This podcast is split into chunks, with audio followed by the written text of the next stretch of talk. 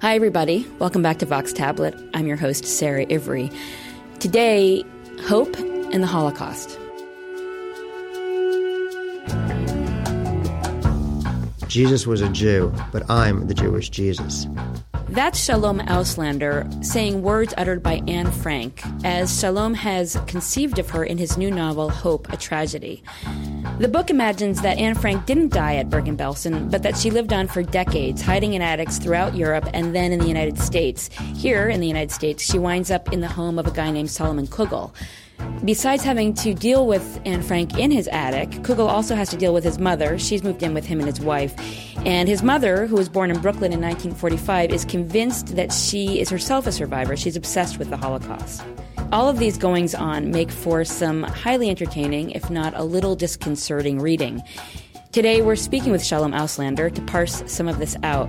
Shalom, welcome to Vox Tablet. Thank you. You're probably going to ruffle a lot of feathers with this premise that Anne Frank faked her own death. Where on earth did this idea come from?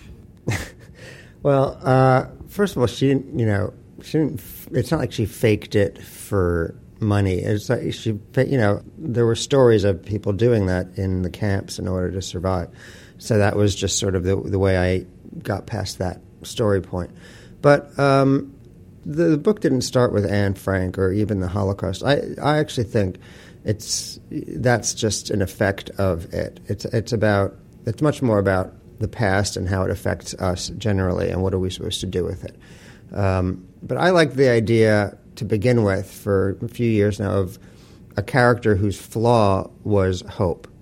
That it wasn't drinking or fucking or he lies a lot. It's the thing that everyone says you should have, but that's actually what's ruining his life. And so that was kind of in my head for a while. And I started to write a book uh, playing with that kind of character. Um, and it somehow became this. There were there were a number of versions of this before um, that were terrible, that were like Holocaust happening in the states, and it was like, you know, they're putting you in a camp and you have to put together IKEA furniture because that was the most brutal thing they could think. It was just, and it was just like fucking around and having a laugh. And the one thing I liked in that was this notion of when it started. It was just one thing on the first page of like a 600 page piece of crap. But I like the one, the one paragraph in the beginning where the guy wakes up and hears something in his attic and it's his mother.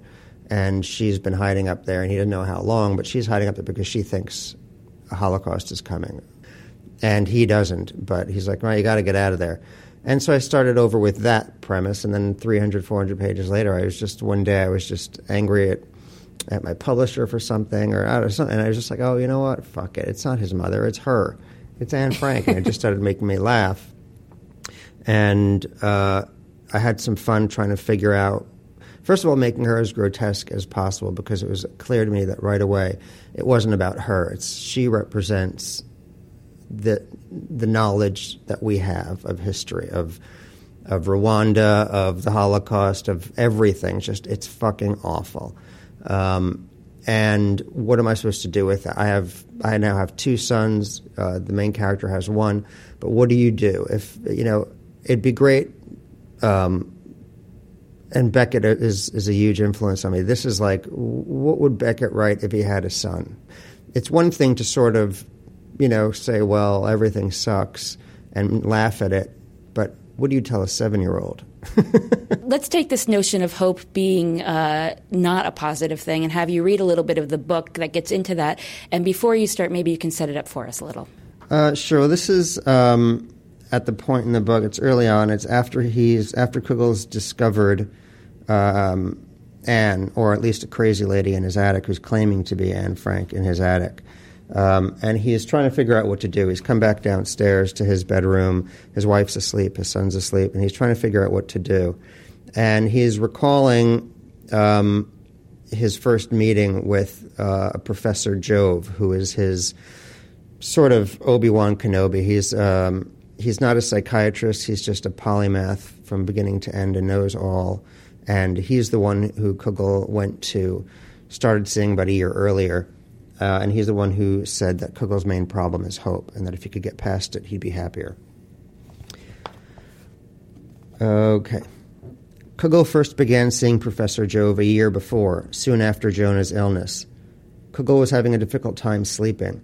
The anxiety and anger that had been building within him for some time were threatening to spill over, and he was determined to do whatever was necessary to be the husband Bree deserved and the father Jonah needed. He'd seen analysts in the past, but psychiatry was too narrow a scope for him now. Professor Jove, however, was a polymath. Not just a Jungian or a Freudian, not just a Kantian or a Cartesian, he had studied the ancients and the moderns, the realists and the impressionists. He had studied everyone from Aristotle to Zarathustra, from Democritus to Heraclitus, and, as he liked to say, all the itises in between. He was, in a sense, the distillation of all of Western and Eastern thought of the past 2,000 years combined, and it was Professor Jove's opinion, standing as only someone today could on the 21st century peak of all history, heir to all mankind's experience, wisdom, and knowledge, that the greatest source of misery in the world, the greatest cause of anguish and hatred and sadness and death, was neither disease, nor race, nor religion. It was hope. Hope? Kugel asked. Pessimists, Professor Jove replied, don't start wars. It was hope, according to Professor Jove, that was keeping Kugel up at night. It was hope that was making him angry. Give up, read the sign on the wall behind Jove's book covered desk. You'll live longer. But you've been to Yale, Harvard, Cambridge, said Kugel. That's how I know, said Professor Jove. Kugel had waited weeks for an appointment. We are rational creatures, Professor Jove explained. Hope is irrational. We thus set ourselves up for one dispiriting fall after the next. Anger and depression are not diseases or dysfunctions or anomalies. They are perfectly rational responses to the myriad avoidable disappointments that begin in a thoroughly irrational hope. Kugel wasn't sure he understood. Professor Jove smiled warmly. Tell me, he said, Hitler was last century's greatest what? Kugel had shrugged. Monster?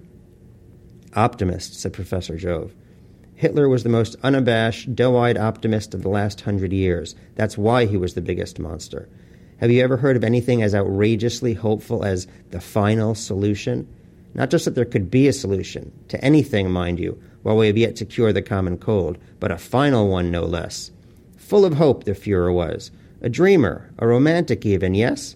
If I just kill this one, gas that one, everything will be okay. I tell you this with absolute certainty. Every morning, Adolf Hitler woke up, made himself a cup of coffee, and asked himself how to make the world a better place. That's great. Uh, do you hold the views of Professor Jove that actually uh, you should just give up hope and things will be better? It's difficult because, and this is Kugel's uh, dilemma. It's it's.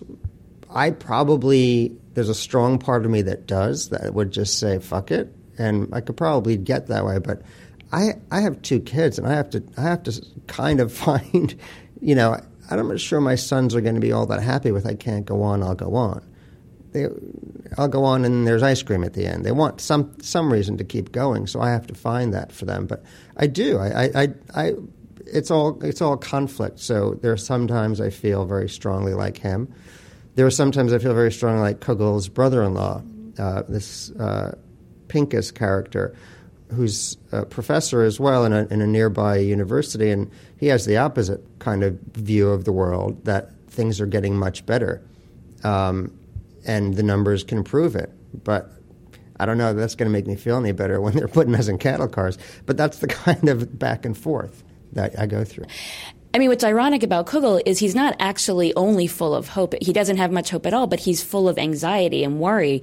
Uh, and some of that is uh, bequeathed to him, I guess, from his mother, this constant paranoia.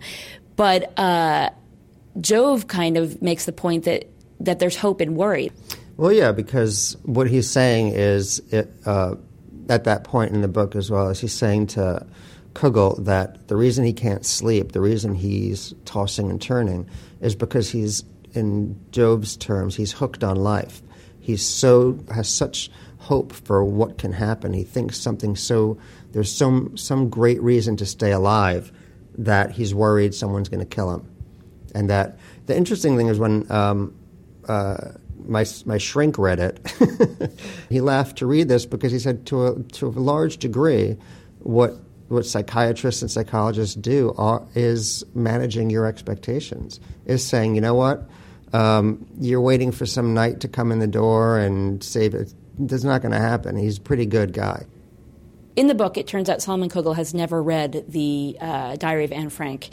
Uh, have you read it, or did you reread it to kind of get in the mode? Uh, well, I had the same experience he did, which was when it was brought to me as a, as a child. I was so sick of the Holocaust already that I just didn't. There was no way I was going to read it. Um, and this it's after you know the ABC miniseries, seven hours of this, eight hours of that, sorrow and the pity. like, oh, you want to read a diary of a little girl? No, I don't want to read the diary of a little girl. So um, I, it was kind of laughing at myself that I'd only really read you know the first I don't know how many days that they were in there. Um, and then, yeah, of course, I went back and for the book, read it and read all the you know updates and the excerpted parts, and I think she had a blog, and she tweeted a lot. she has from, a Tumblr. She, she, tweeted a lot from in there. There's not, no followers. Um, yeah, there was one follower, and he turned her in.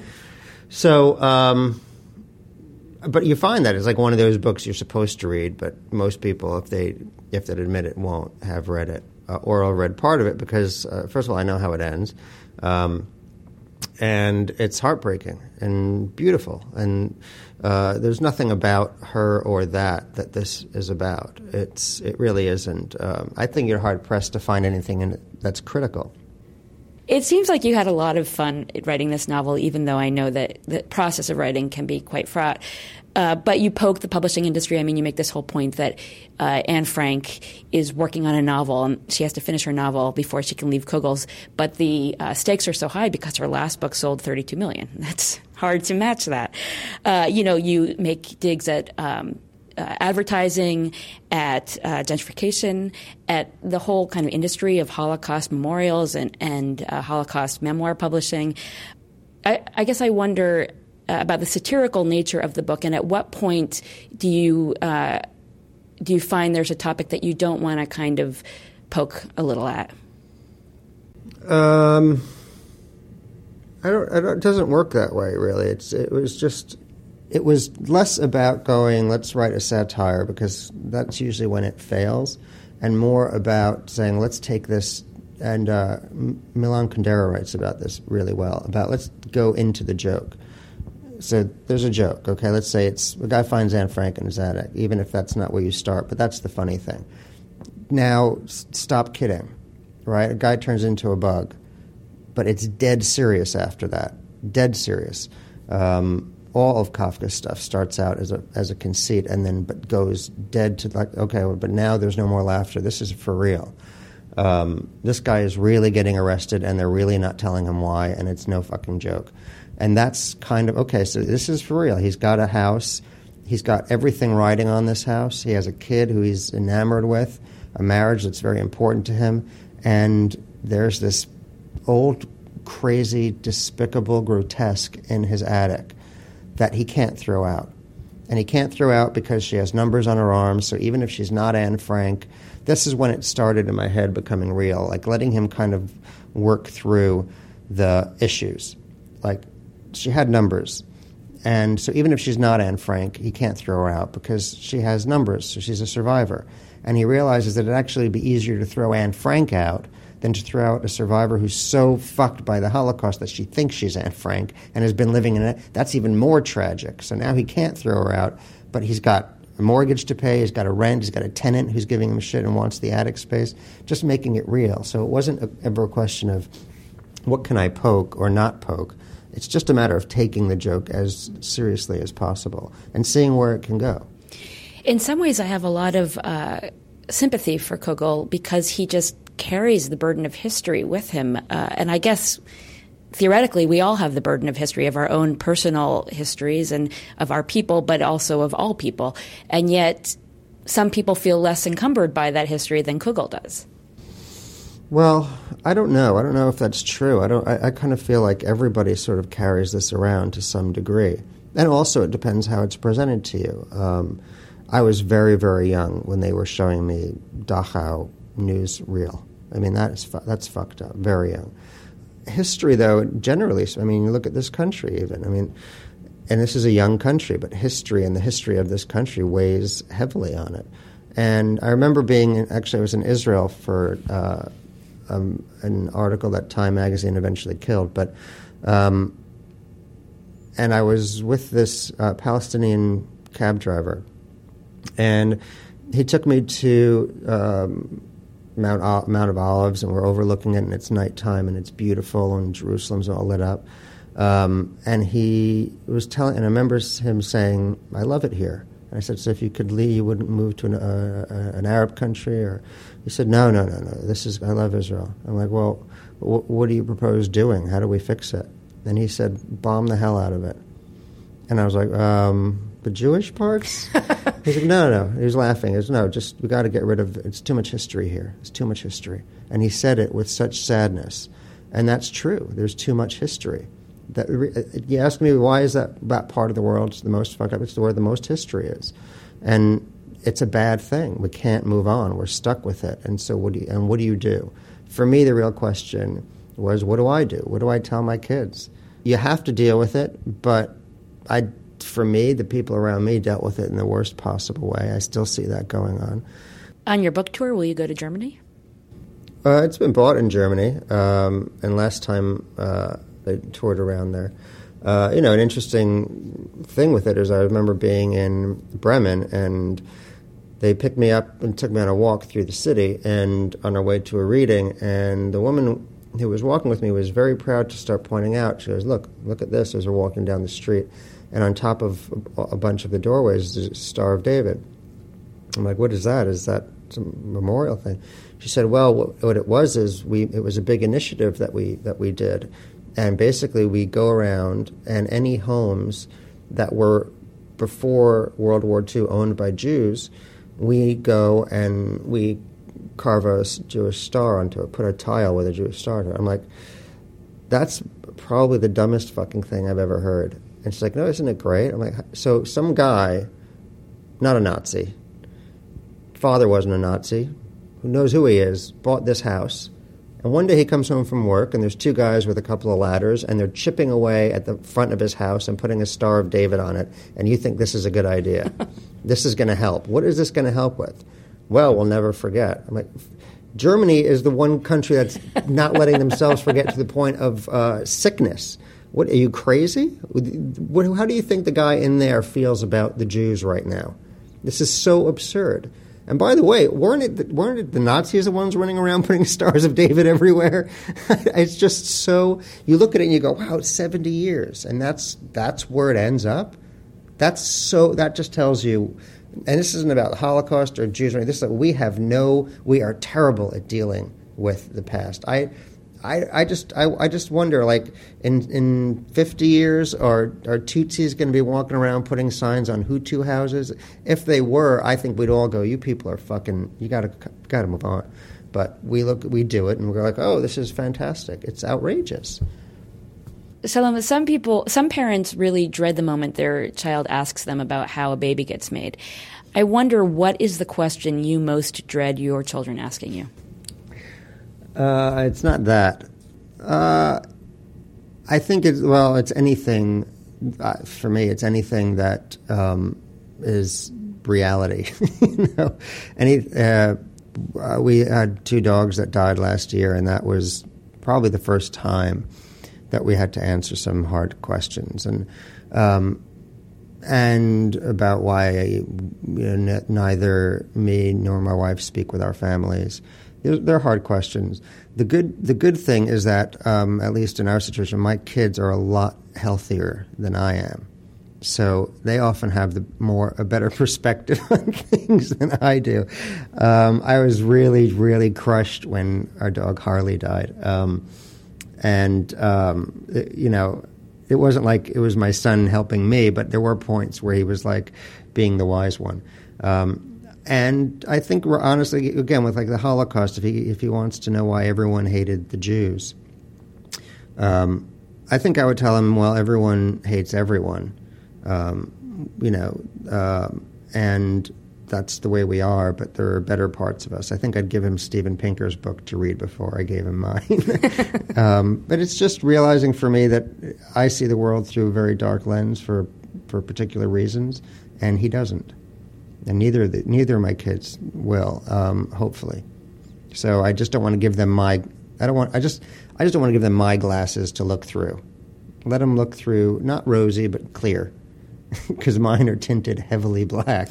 and I know that there's a reason for it, and I know that maybe it's not accurate. I hope it's not accurate, but I know what hope leads to. Shalom, thank you so much for speaking with us. Thank you. Shalom Auslander's newest book is the novel Hope, a Tragedy. It's out from Riverhead. You can find more of Shalom's writing on our website, tabletmag.com. He has a regular column there. We'd love your thoughts on our podcast as always. Send us a note to podcast at tabletmag.com or feel free to post a comment on the site itself. Vox Tablet is produced by Julie Subrin. I'm your host, Sarah Ivry. Thank you so much for listening.